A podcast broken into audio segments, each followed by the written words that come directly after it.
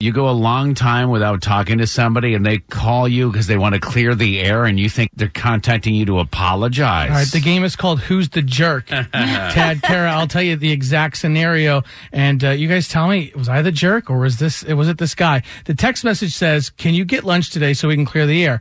It's from a guy named Dan who we were tight, and two years ago he just stopped talking to me and turned into a jerk. so two years later, he's reaching out. And we see we live in the same neighborhood. We you know we go to the same Mexican restaurant. We see each other. Our kids are the same age, all over the place. Oh, you've been seeing each other over the last two years. Yeah. You just don't talk. You just pretend to not know each other. to the point where one time we were at Jimmy John's and he kind of like brushed right by me, gave me a little shoulder nudge, was like, "Hey," and just kept walking.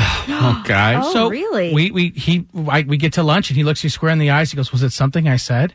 I said, "Was it something?" I said, "Was it something I said?" Because you just stopped talking to me. And Dan goes, "No, you stopped talking to me, and even even so, you unfriended me on Facebook." And I was like. Oh, oh, I, I did unfriend you on Facebook, but that's because like I have a hard time meeting guy friends, and when I thought you didn't want to be my friend anymore, I took it real personal. I beat myself up, so of course I unfriended you.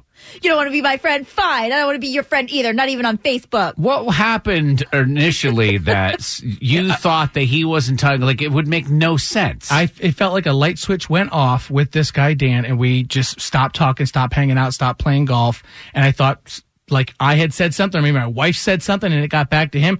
No, it was a clear like he thought I was being rude to him. I thought he was being rude to me. The only variable was that I unfriended him on Facebook. So who's the jerk? Mm, that's a tough one. I think there's a lesson to be learned from Oh, for this, sure. which is like clear the air maybe two days into it rather than two years. Okay, Yeah. good.